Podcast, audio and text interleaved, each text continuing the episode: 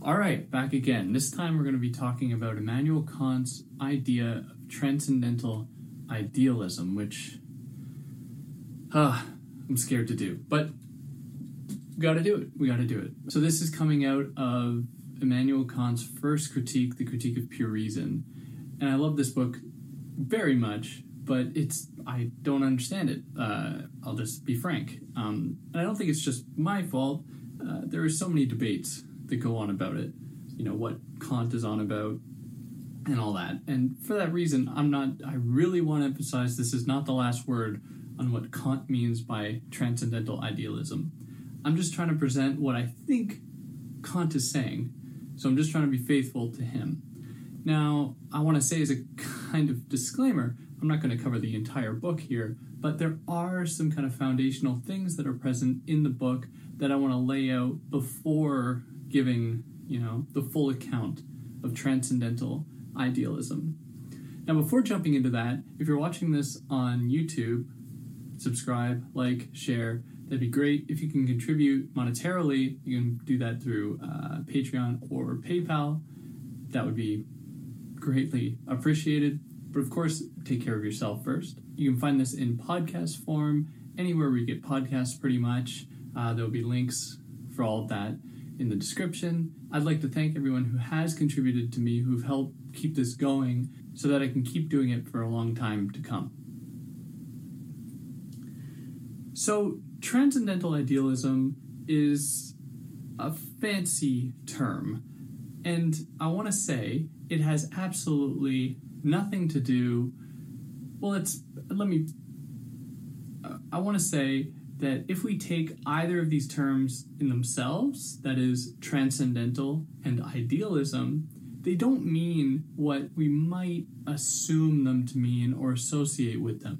For example, transcendental for Kant has nothing to do with transcendence. It has nothing to do with leaving the terrestrial sphere or the physical plane into some supersensible metaphysical uh, realm that somehow escapes all human intuition and understanding.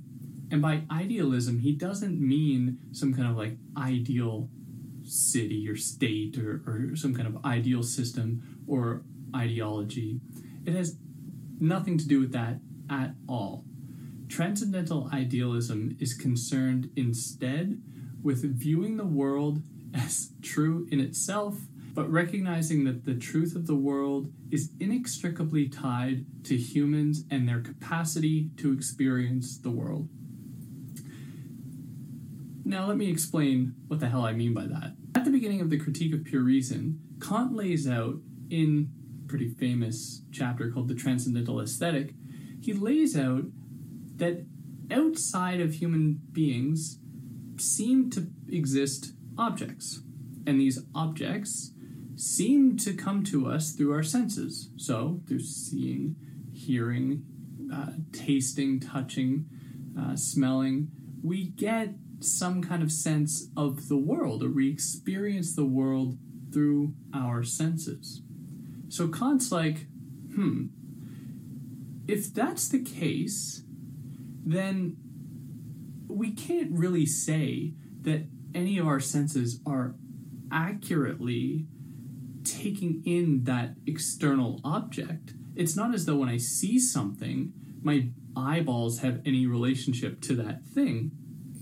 I must, as a human, just be doing the best I can through my senses of making sense of that object. So he says that because of that, we only have a connection to the object as an appearance, that is, as it appears to us, which is what he calls the phenomenon.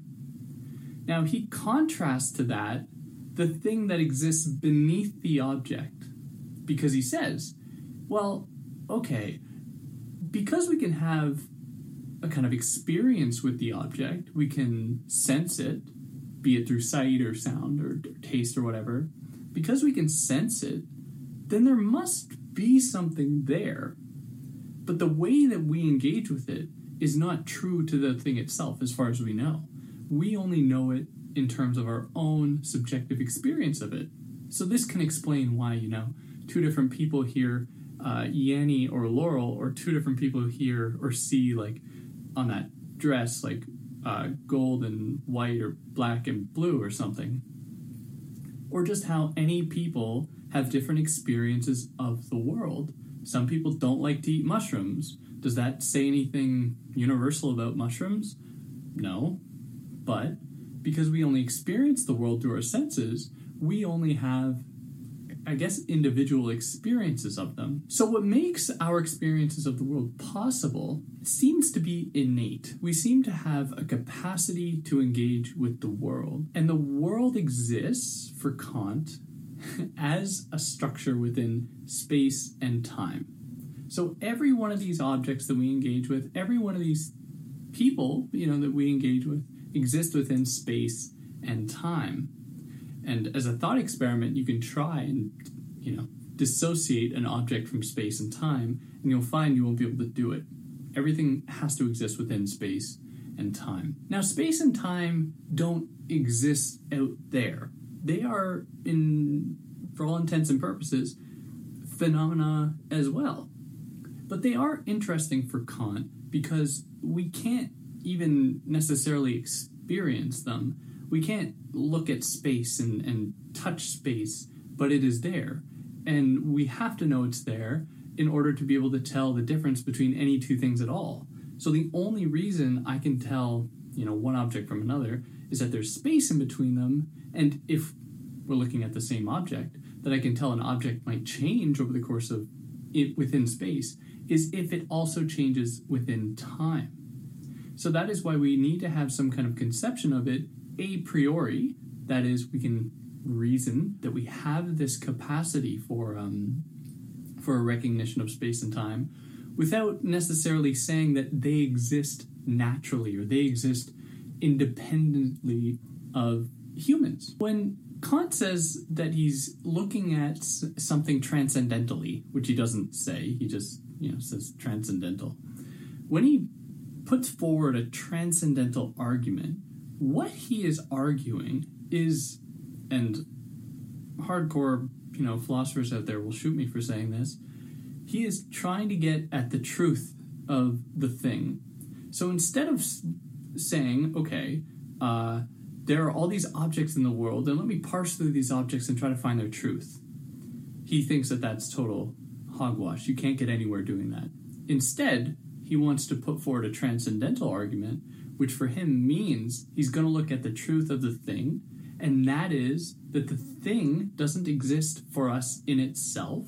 The thing instead only comes to us as an appearance. So a transcendental engagement with a thing means not only an engagement with the thing as an appearance, as a phenomenon, but also the mechanisms within our mind that make cognition of that thing possible. Now, he calls this the transcendental logic or the transcendental analytic, which is the part of the book in which he lays out the very specific mechanisms that go on in here, what he calls the categories, the various faculties that allow us to make sense of the world. And I'm not going to go into all of them here. I've done the entire book, and I want to say I've done it very poorly, but I've covered this entire book um, on my channel, so you can go and find that. But he is laying out through his transcendental approach that things aren't necessarily separate.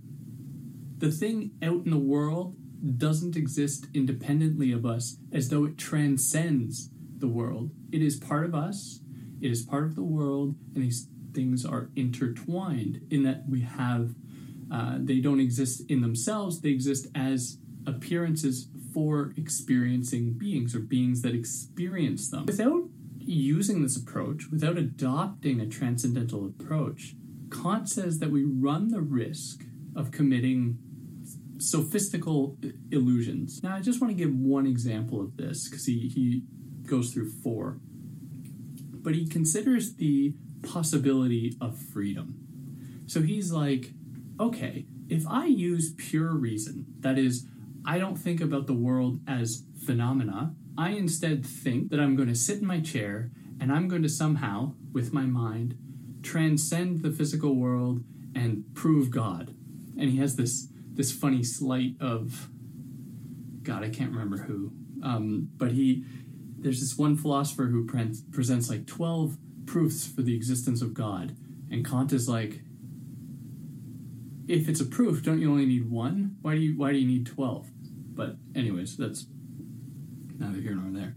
So Kant says if you just sit in a chair and try to imagine or try to reason with your mind beyond the physical world, you are going to fall into illusion.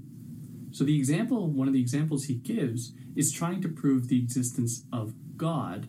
So this is an interesting one for him because the existence of God would prove, and this might seem counterintuitive, but for him it would prove that freedom is possible, which might seem strange. So someone might say, well, no, the existence of God would mean that everything is predetermined because God sets out uh, a plan. If we take God to mean the all, you know, omniscient, omnipresent, um, you know, being, then how can Kant claim that God equals freedom?